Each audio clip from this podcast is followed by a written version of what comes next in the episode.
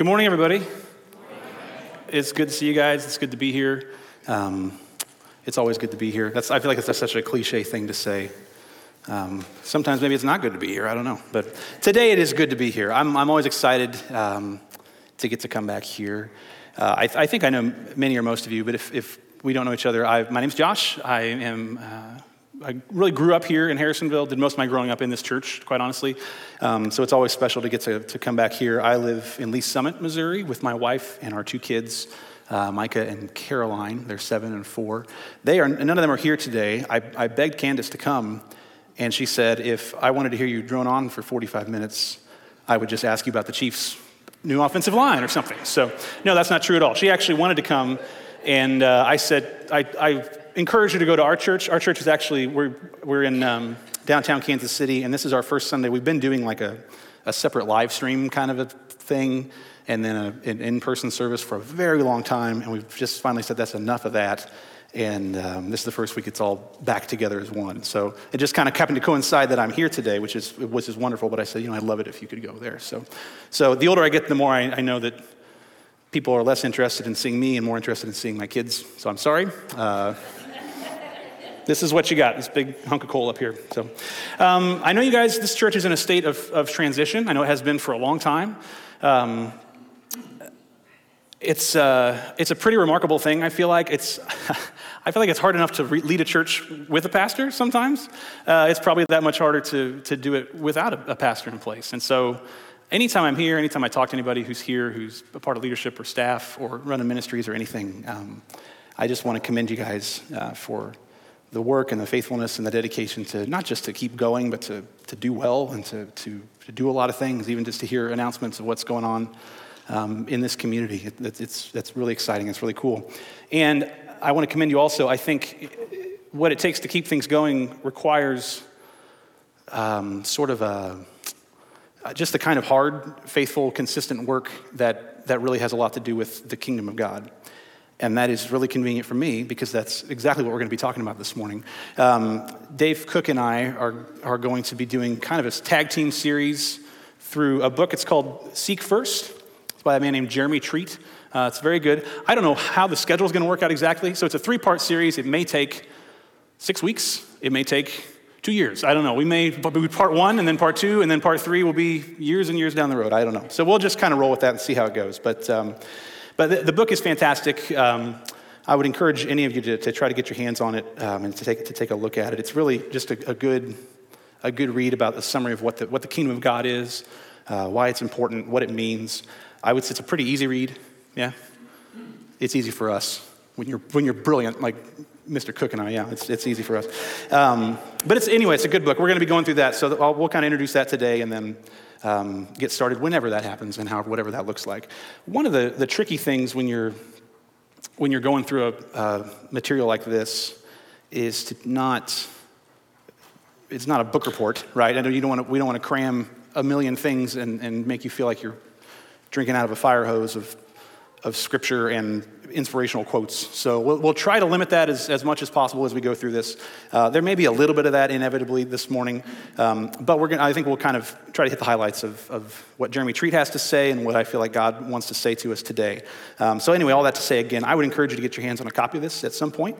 Um, it's, it's very good. So with that in mind, I'm just going to dive right in. Uh, no real clever stories or anything like that. We're just going to get right down to the meat and potatoes. I hope that's okay. Uh, the title of our series, the title, of, I'm sorry, of our sermon today is Our First Allegiance. Uh, and we'll, we'll leave that up there for a minute. What are we talking about when we talk about the kingdom of God? I guess I want to start off with the question, and this is kind of a strange question, but if we wanted to share our faith with someone, but could only do it by writing a few terms on a post it note, let's say, like you could only put 15 to 20 things written down?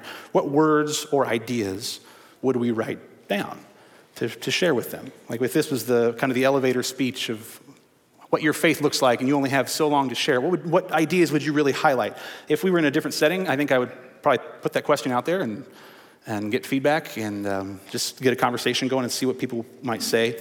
But uh, I was thinking about it myself, and I thought we might say things like uh, sin, holiness. We'd talk about heaven and hell, love, forgiveness, scripture, Jesus, hopefully, uh, prayer, grace, faith, repentance, things like that. And, and the list could go on and on and on. And I don't know if that list feels right to you guys or not. But really, the question, as I consider that, and in particular in the light of the, what we're talking about today, the real question I want to ask is where, if anywhere, would the idea of the kingdom of God kind of rank in that list? I don't know if that, if that makes sense or not. But if, if you're trying to, to write down the, the big bullet points of your faith to share with somebody, would we write down the kingdom of God if we were describing our faith? Well, I would suggest, um, whether we would or not, I think Jesus has something to say about that.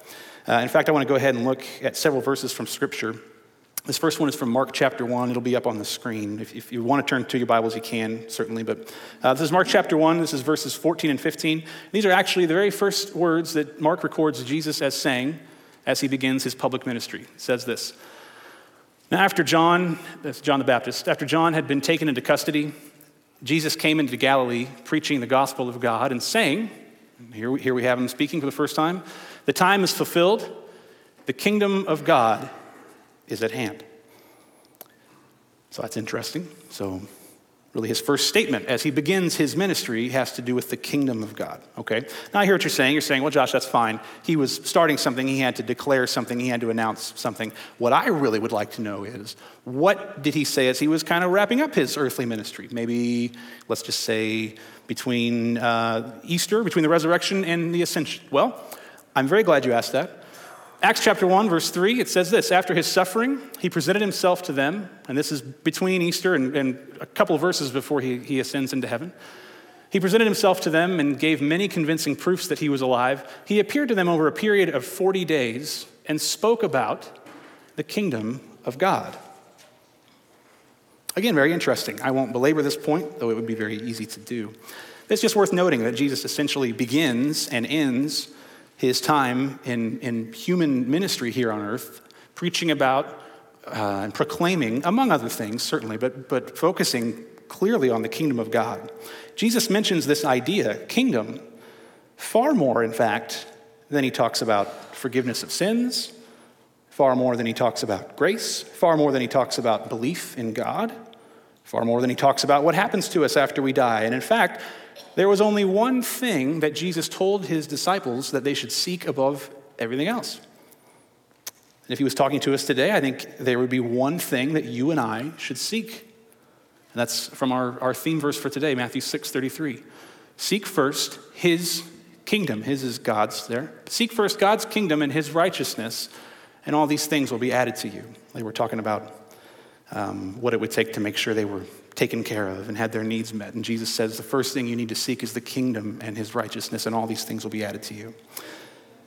The idea, the kingdom of God, was clearly an idea that was of the highest importance to Jesus. So, shouldn't it be of the highest importance to us?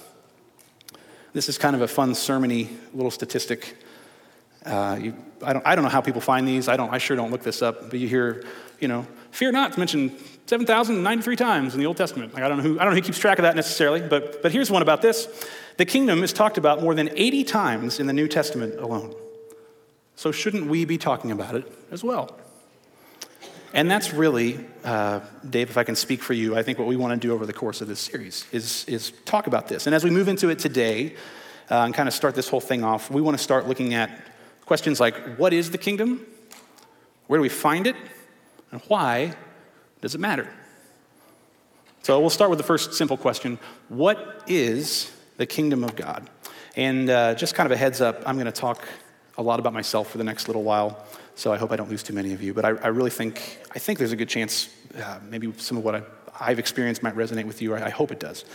I was fortunate enough to um, grow up here, um, grow up with many of you around me, and um, because with, with church and with home, obviously, and school, just had a great kind of biblical foundation as I, as I grew up and, and got older, and uh, learned a lot of things and a lot of concepts that um, I sometimes I think I take them for granted that well, every Christian who just grew up going to church should know this, and I think I probably had a lot more people pouring a lot more wisdom and stuff into me than I than I realized.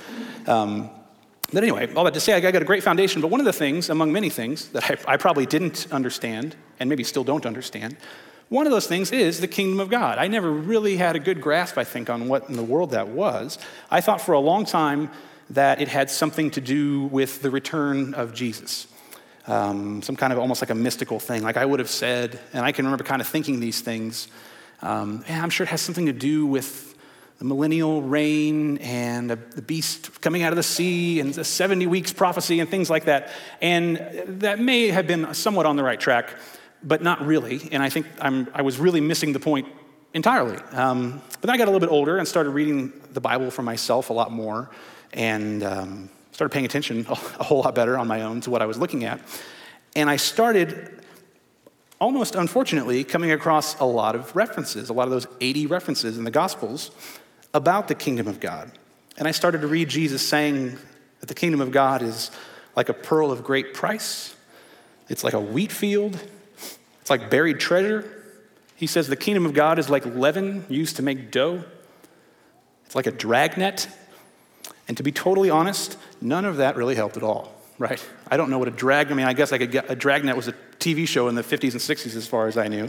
And I'm a, a millennial, I don't know what leaven is. What, what does that mean to me? Um, but just as a side note, I want to officially say if you've ever read your Bible, even the New Testament, even the red letters in the New Testament, if you've read that and come away feeling like, I don't know what in the world that even meant, just know that you're not alone. I don't know if that's very comforting to be in the boat with me, but, um, but yeah, it, it, happens. Even the disciples got, got Jesus wrong and, and missed the, the, point sometimes. So don't feel badly if you've ever furrowed your brow at something like, what is the kingdom of God? What is he talking about? But all that to say, I never spent uh, sleepless nights thinking about what it might be, but I definitely had no kind of grasp on what was meant whenever I'd read about the kingdom of God. Until a good friend of mine in Springfield kind of helped answer that question for me uh, a number of years ago. He was reading through uh, Matthew, and he'd come across a lot of the, the things I just, just mentioned a second ago um, about uh, what the kingdom of God is like. And he was sharing with me what he was learning. And this was kind of a humbling experience because to that point, I had felt like I was kind of the, the, the lead as far as our faith. You know, he was, he was a very faithful guy, but I was like, ah, I, his name's Cameron. You know, I'm, Cameron looks up to me. And, it, and this was the moment where I was like, oh, shoot, I have to confess to Cameron that I don't know what I'm talking about. Um, and I asked him, I said, you know, I don't know what that means. And um, I don't think I know what the kingdom of God really is. I think the ideas maybe I had, I'm, I'm just not sure.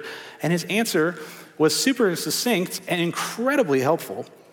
He said, You know, I think it's basically all of us when we are living like Jesus is our king. And honestly, that's a, a pretty solid definition. We could probably stick with that and um, be good for, for the day, to be honest with you. But I want to flesh that out just a little bit. The phrase kingdom of God could just as easily be translated the reign of God. That's R E I G N, not, not reign, but the, the, the reign of God. Specifically, that reign is exercised, like, like Cameron said, through us. It's exercised through the way that we live. And as Jesus taught us to pray, we, we ask for God's kingdom to come on earth as it is in heaven. So, all that to say, you put all that together, and you really have the definition that, uh, that actually Jeremy Treat puts forth in his book right here. He says the kingdom of God is this God's reign through God's people over God's place. I want to just sit with that for just a second. God's reign through God's people over God's place. This is one of the preeminent ideas of Jesus' ministry. This is one of the things that he focused on. This is what he talked about more than maybe some of the things. I, think we'd be very surprised if we, if we looked at how much this was what he was focusing on. Because I think we just kind of assume he was focusing on, well, forgiving my sins, and then he was, and, but focusing on uh, just following you know, rules or being kind to people, and all that's true. But that's kind of the, the meat and potatoes. So we read that God's reign through God's people over God's place. That's really neat. What does that mean? You know, I mean, that, sounds real quippy, but what does that even look like? Well, to a degree, again, that's what we want to discuss over the course of the next few sermons here. So I, I hope that you can stick with us for that. Uh, but for our purposes today, I'm just going to kind of give us, I think, a number of ideas that probably could be sermons on their own. Uh, but, for, but for now, we'll just present them as some of the sort of the characteristics of the kingdom of God. And these are all ripped right out of the Gospels, they're ripped right out of, of Jeremy Treat's book. And it should be mentioned first uh, that this is a kingdom that is pretty counterintuitive for the most part to, to us. Um, it doesn't fit the narrative that we a lot of times grow up just kind of learning about what the world is and how the world is supposed to work. Um, it just doesn't tend, it doesn't fit the way we look at things, and we'll come back to that a little bit later. But this is not a kingdom of consumption, right? This is not a kingdom of acquisition. This is not a kingdom of comfort. This is not a kingdom of exploitation or of self promotion or of self advancement. This is not a kingdom of self reliance. It runs counter to so many aspects of our lives that the larger culture around us has sort of convinced us that we should pursue, right? The larger culture tells us we should acquire and we should consume and we should uh, pursue comfort and we should exploit and we should promote ourselves and so on and so on. And honestly, I suspect, and I at least see this sometimes in myself, I suspect that, that most of that message is so subtle uh, and so constant from the time we're one to a hundred that we don't even really notice it's there. And ultimately, I think we don't even realize when we buy into that, that message from the larger culture, right? That no, you're supposed to advance yourself, you're supposed to pursue your own needs. This message of consume, exploit, serve yourself is so much of a part of our reality, we don't even notice it's there. It's like the joke uh, the, the, the old fish is swimming past the two young fish and he says, Hey, how's the water, boys? And he, he goes on by, and one of the young fish looks at the other and says, What's water? Right? I didn't say it was a funny joke, it's just an old joke. Uh, but, the, the, point is, it's, it's like this is the water we swim in. It's so present and all around us and, and almost invisible to us, we don't even, we're not even aware that it's there. But the kingdom of God has really no place for those things. It flips that culture on its head entirely. This is not a kingdom of just follow your heart, you know, find your best life now. God's kingdom, and these are kind of the characteristics that, that maybe we can focus on, and I'll just read them here. But God's kingdom is a kingdom of sacrifice, it's a kingdom of victory through loss.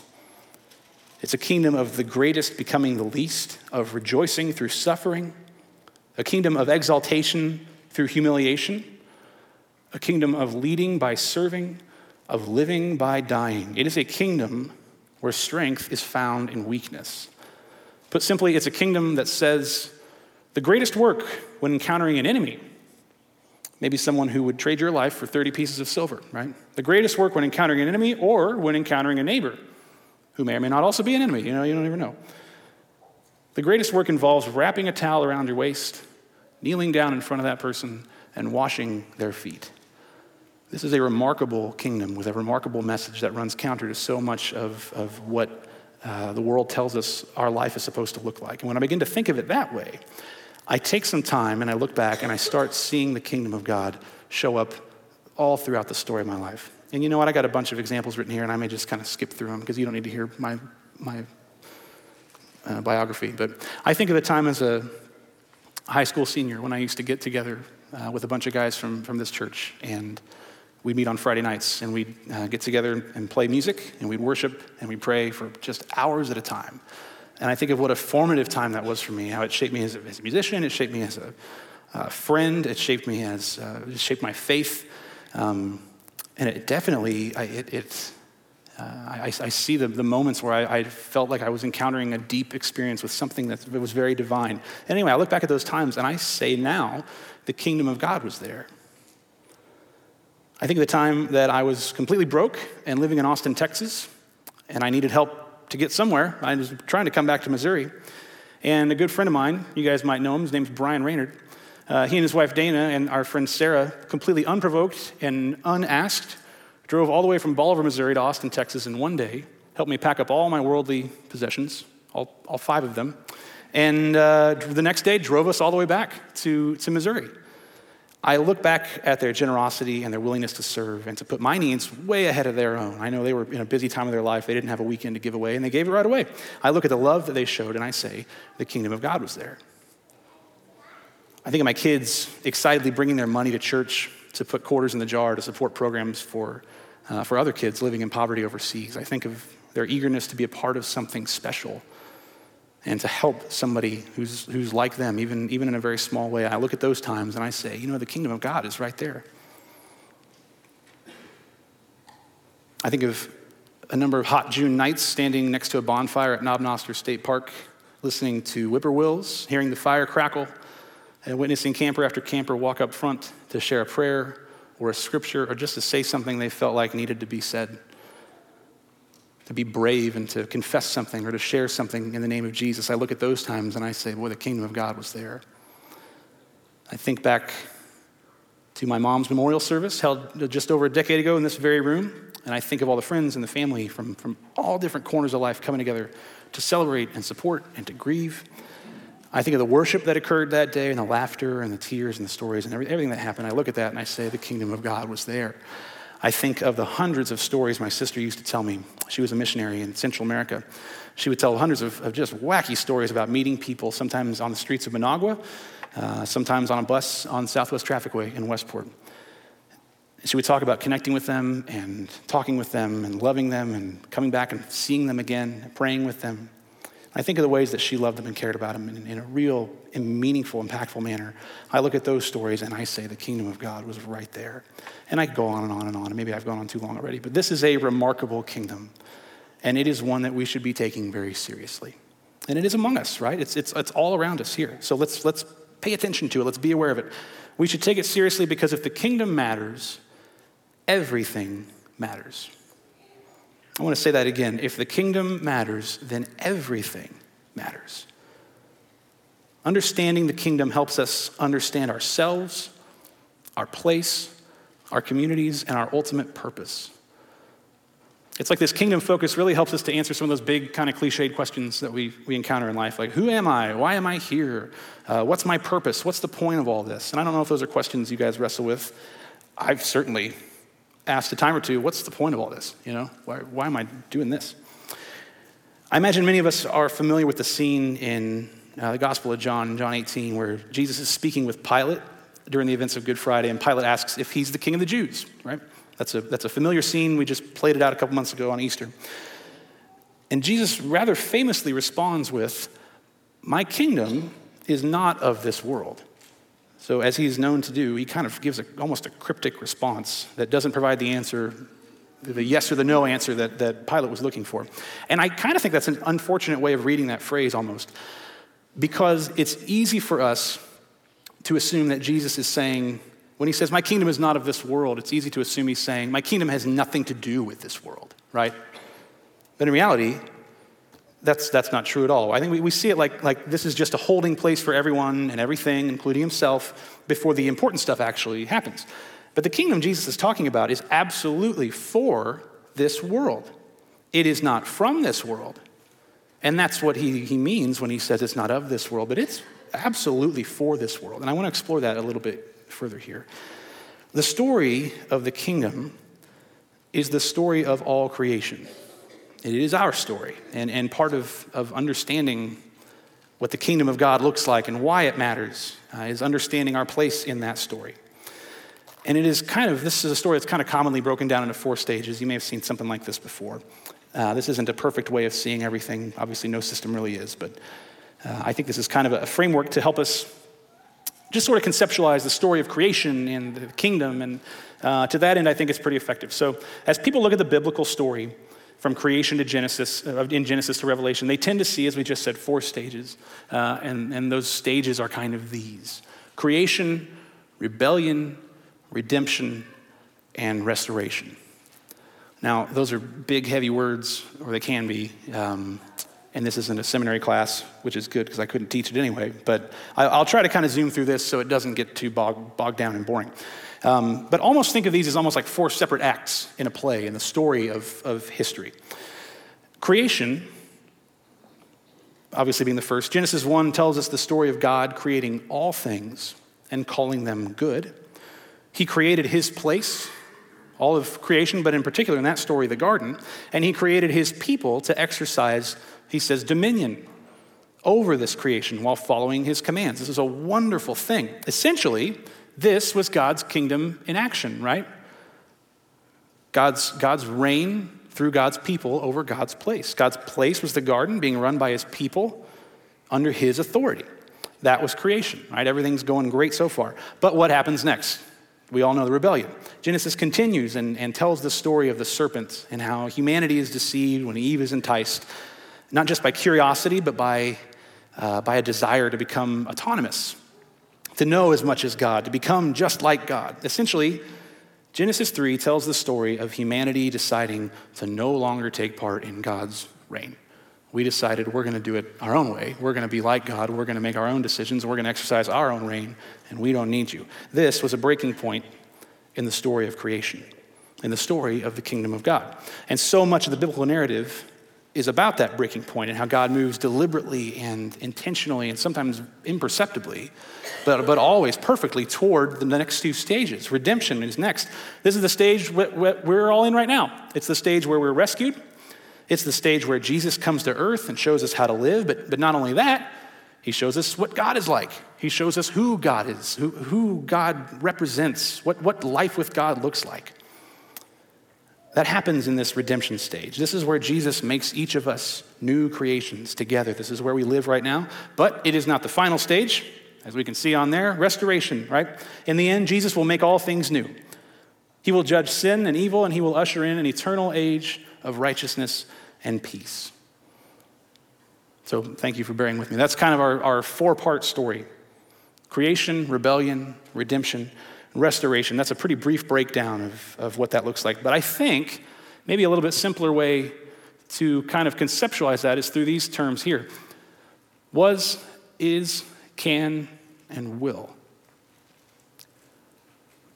We look at creation, we look at the way things were initially, we see what was meant to be, what was perfect.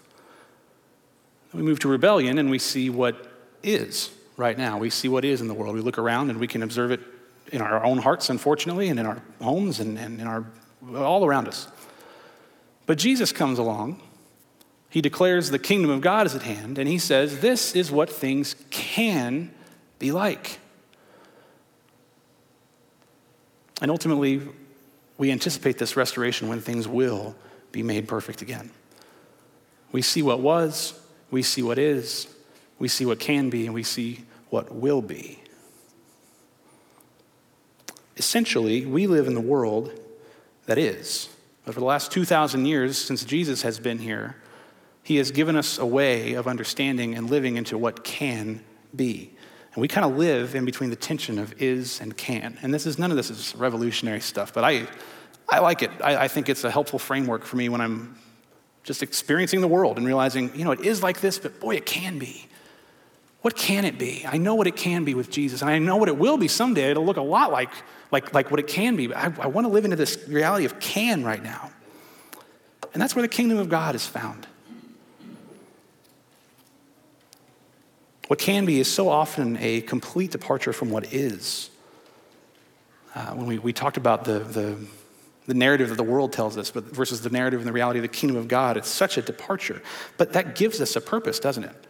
It kind of answers those, those deep questions that we might have. Living in a kingdom that takes the brokenness of what is, moves it to the beauty of what can be, gives us incredible meaning. When we say that the kingdom matters, we are saying that everything matters. And all of that kind of leads us to this we don't have a kingdom without a king. All this stuff is great. Scripture references, thinking about my life and where I've seen God's kingdom showing up most present, um, thinking about living in a new reality, looking at little graphs like this and, and understanding certain ideas. All that's great, but none of it means much if we don't see our king, right? If we don't know our king, if we don't bow before our king, if we don't serve our king. Jeremy Treat does a really good job of um, describing who our king is. And I, I won't try to improve on what he's done. I will simply read to you a list of, of who our king is, of what he does. And these are, these are just pretty basic concepts, but well, they're good to be reminded of from time to time. Our king demonstrates God's love, he reveals God's justice, he satisfies God's wrath, he displays God's wisdom, he magnifies God's glory. He redeems us from slavery. He forgives our guilt. He cleanses our shame. He declares, our, our, he declares us righteous. He ransoms us from death. He adopts us into his family. He conquers Satan. He eradicates evil. He defeats demons. He reconciles the world. He renews creation. He unites heaven and earth. This is our King. He is incomparable in every way. And sometimes I think we should ask ourselves, I should always ask myself this do I truly think of him that way? Right? Because if I did, wouldn't that lead me to follow him and serve him in a way that reflects that? Do I, do I really want to live into what can, as my king shows me, as my king calls me to do? Or am I trying to hold on to the benefits of what is and maybe still reaching out for the benefits of what can be? In other words, and I'll ask this of all of us do we try to have our cake and eat it too? We want to live in the best of is and can. And sometimes I think we can probably do that pretty successfully, or we feel like we can. Are we embracing rebellion while trying to exploit redemption? Here's why I feel like the easy sermon would be to talk about serving two masters and talking about sins like lust and greed and gossip and envy and so on, and, and how those can become idols and masters, and how we can guard against them. And that would be a very good sermon. Um, it would be one that I need to hear on a regular basis. It's one I've heard a number of times. But I've had something on my mind ever since I knew that we were going to talk about this, and I just I have to share it with you. This may be a little bit of a soapbox, and I may be a little bit vague just because I don't want to get myself into any kind of trouble. Um, so I, I, apologize in advance, but I, I think it's terribly important um, for all of us to remind ourselves of this. I heard a sermon several years ago that talked a lot about uh, a guy named St. Anthony of Egypt. And I won't belabor any of this, but he was born into a very, very wealthy family. He lived during the time of Emperor Constantine in Rome, so this was a long time ago, I think the third century um, and there were some interesting contrasts between sort of his life and the coinciding life of the church in Rome. When Anthony was a young man, he heard the story about the rich young ruler and was compelled, believe it or not, to sell all that he had and to give it to the poor. And that's, if, if you're not familiar with the story of the rich young ruler, that's, that's what Jesus tells this guy to do. This guy uh, is wealthy and powerful and comes to him and says, uh, Good teacher, what must I do to inherit eternal life? He's, he's seeking what can be.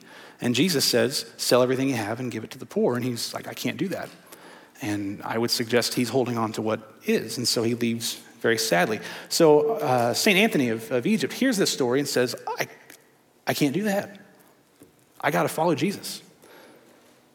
So his parents die. He gets this massive inheritance. And what does he do? He sells everything and he gives it away to the poor.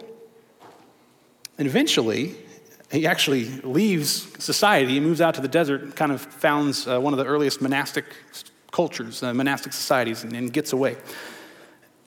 Pretty much denying any kind of um, personal comforts and, and, wealth and that sort of thing. But anyway, meanwhile, in Rome, Christianity had become promoted under Emperor Constantine, and many things changed as a result. Where it was once rather dangerous to be a Christian, Now it was commonplace and safe and easy. It was even the social thing to do. And to a degree, we, we hear that and we think, oh, that's wonderful. But really, I want to describe the situation a little better. And I've, I've got a quote from a historian named Rodney Stark. It's on the screen here. He says this he's talking about that, that culture of Rome. All of a sudden, everyone who is Roman thought of themselves as Christian. The narrow gate of which Jesus spoke became a gate so wide the entire Roman Empire could stroll right through without ever dealing too deeply with the implications of Christian baptism and covenant under the cross of Christ. The earliest Christians were politically persecuted because when they confessed Jesus is Lord, the implication was that Caesar was not. Now they were quite happy to say, our, our power and affirmation and security is ultimately meant by God, but we also quite like having the Roman army provide our security getting invited to the imperial palace as our power, and having our religion be the official religion of the empire as our affirmation. I want to leave that up there for a minute. Essentially, you have this transition where people take a kingdom that is very much not from this world, right? As Jesus said to Pilate, and they marry it to one that very much is from this world. And that's only a natural thing to do, I think. But what happens is its offspring is something that maybe says Jesus is Lord. I confess with my mouth that Jesus is Lord, but maybe it really lives like Caesar is Lord. What you ultimately have is a church that got comfortable with power, with significance, with status, with ease, with comfort, with favor in the public sphere. You have a church that's, that's trying to serve two masters, trying to hang on to the benefits of what is while simultaneously trying to be about the benefits of what can be. and this is where I want to be careful, but does any of that sound like us? When I, I, I came across this a couple years ago, I thought, oh my. The earliest Christians were persecuted because when they confessed Jesus as Lord, the implication was that Caesar was not. Now, they were happy to say, oh, our power and affirmation security is met by God. But boy, we like having the power of the army. We like having the security of, of the palace. We like having uh, the affirmation of, of being kind of the, the, the dominant voice in our, in our world today. I don't, want, I don't want to be too wrapped up in a quote from a historian, but my goodness. We live in a time where political lines in the church are pretty easily drawn right down denominational lines, and on either side of those lines, either side of those lines, there exists a terrible, terrible danger, a tendency to define our cultural victories as God's victories, to define our, our political and cultural defeats as God's defeats, and a tendency to define our political or, or social enemies as God's enemies. Now, to be totally fair, and I, you don't need me to tell you this, there are certainly issues where it's crystal clear what the kingdom of God would say about a, a, a person or a, a policy. But I think, I hope that you guys know what I'm getting at. No matter our stance on a variety of, of issues in our society today, we serve a king and his kingdom, now and forever. Of course, those things matter. Campaigns matter, votes matter, opinions matter, uh, sharing your opinions matters, debate matters, Truth matters, serving your community matters. All of that matters, of course. But ultimately, we only have one king. And there is a, a danger in, in trying to find two, I think, from time to time. Our king is not protected by any institution of man, by any constitution of any nation. His kingdom is not defend, defended by any particular amendment in a Bill of Rights. His kingdom does not rise or fall based on who lives in the White House. His kingdom does not win or lose based on whether or not our preferred uh, party or, or candidates control anything. His kingdom does not wait with bated breath for the decisions of the Supreme Court of the United States. His kingdom existed yesterday, it will exist tomorrow, and it will exist for all time. And he will reign as our king now and forever. Every other nation, every other empire has risen and fallen, and every nation that exists today, every one of them will rise and will fall, but the kingdom of God will endure forever. And I think we especially, I, maybe I, sometimes I don't know if, if things shift and culture shifts, or if I just get older and start seeing things more for what they really are, I don't know. But more and more and more, there's a tendency that for, for many of us in the church to forget that. And I just want to be clear I'm not talking about being passionate about politics or being motivated by faith or serving in any kind of public office at all. I'm, t- I'm talking about forgetting who our king is. I can't help but wonder if some of us in the church today are doing the same thing that St. Anthony saw in his day and age in Rome. We confess that Jesus is Lord, but we quite like having our security, our power, and our affirmation come from the kingdoms of this world. The title of this sermon is Our First Allegiance.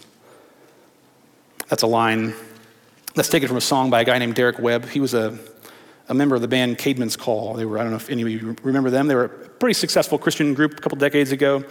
He, uh, he had a, a, solo career for a little while.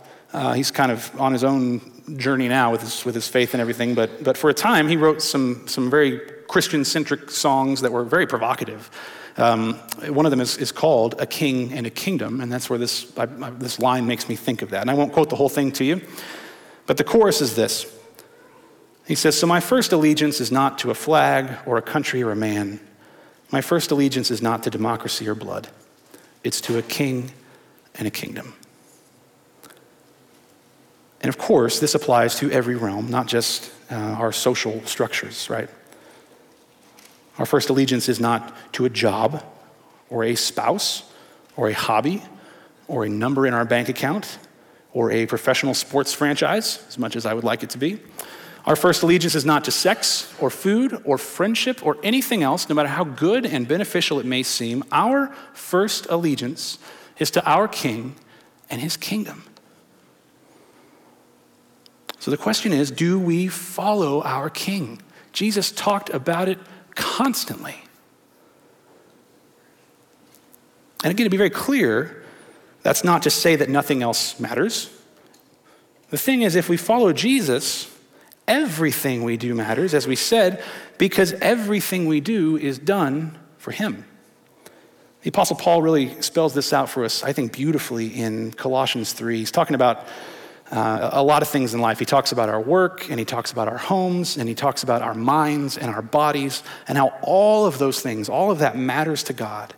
How God is making all of it new in sort of that this this can this this uh, redemption phase that we're in. And this is Colossians three and verse sixteen. He, he kind of, or I'm sorry, verse seventeen. He kind of sums up so much of what he's saying. He says this: "Whatever you do in word or deed, do all in the name of the Lord Jesus, giving thanks through him to God the Father. Everything, let me read that again. Everything, everything, whatever you do in word or deed, do all of it in the name of the Lord Jesus, giving thanks through him to God the Father.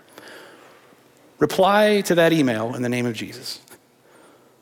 Right? Watch the baseball game this afternoon in the name of Jesus. Fold your laundry or pile it in front of the machine in the name of Jesus. Sing your songs in the name of Jesus. And, and, and, when I say in the name of Jesus, we don't just mean tagging on, in the name of Jesus, amen, at the end of our prayer. We mean as the ambassador of Jesus. And we'll get into that more as this, as the series progresses. To come in the name of somebody means to come representing that person. So we come in the name of Jesus. We live our life in the name of Jesus. Sing your songs in the name of Jesus. Vote however you need to vote in the name of Jesus. Run your business in the name of Jesus. Talk to your kids in the name of Jesus. I really need to do a better job of that. And on and on we could go. Prioritizing the kingdom does not minimize other aspects of life, it puts them into perspective for us. C.S. Lewis said, When first things are put first, second things are not suppressed, but increased. Wow, I love that. First things are put first, right? What's the thing we're supposed to seek first? The kingdom of God. The kingdom of God is of the highest importance. It is the primary work of Christ to declare and facilitate God's reign through God's people over God's place. It is, one of the, it is one of the highest importance. It has something to say about every aspect of our lives. It is ruled by our one true King. And I'm looking forward to, even though there's, again, we don't know when it'll happen, but uh, whenever we surprise you with it, I'm looking forward to kind of fleshing this out a little bit more. I want to kind of uh, wrap up here uh, by reading a, a, pretty lengthy section of Colossians 1. And I'm reading this from the message. Um, 10 years ago, I would have been sick to my stomach. Like, who's reading the message in church? That's a wishy washy nonsense. But it's okay. I, um, I, I, think it's okay. Uh, it, it, says it in such a beautiful way that I, I appreciate very much the, um, just the poetry behind how Eugene Peterson puts this together. Paul is talking um, to the church in Colossia about the message that he is sharing with them. Um, and he's kind of proclaiming to the church what that message is, and this is what he said God rescued us from dead end alleys and dark dungeons. He set us up in the kingdom of the Son he loves so much, the Son who got us out of the pit we're in, got rid of the sins we were doomed to keep repeating. We look at this Son and see the God who cannot be seen we look at this Son and see God's original purpose in everything created. For everything, absolutely everything, above and below, visible and invisible, rank after rank after rank of angels, everything got started in Him and finds its purpose in Him. He was there before any of it came into existence, and He holds it all together right up to this moment. And when it comes to the church, He organizes and holds it together like a head does a body. He was supreme in the beginning and leading the resurrection parade. He is supreme in the end. From beginning to end, he's there, towering far above everything, everyone. So spacious is he, so expansive, that everything of God finds its proper place in him without crowding. Not only that, but all the broken and dislocated pieces of the universe people and things, animals and atoms get properly fixed and fit together in vibrant harmonies, all because of his death, his blood that poured down from the cross.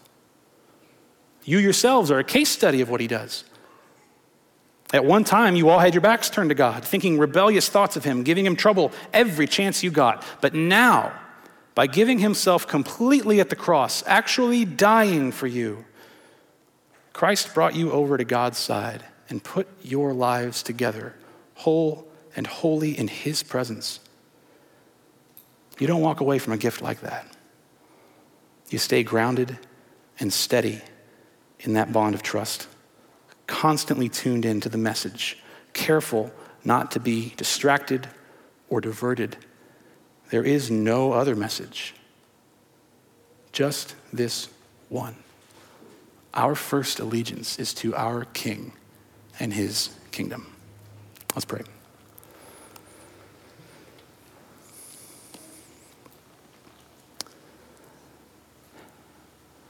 Father, I thank you for sending your son, Jesus. Jesus, we thank you for coming, for declaring your kingdom, for inviting us into your kingdom,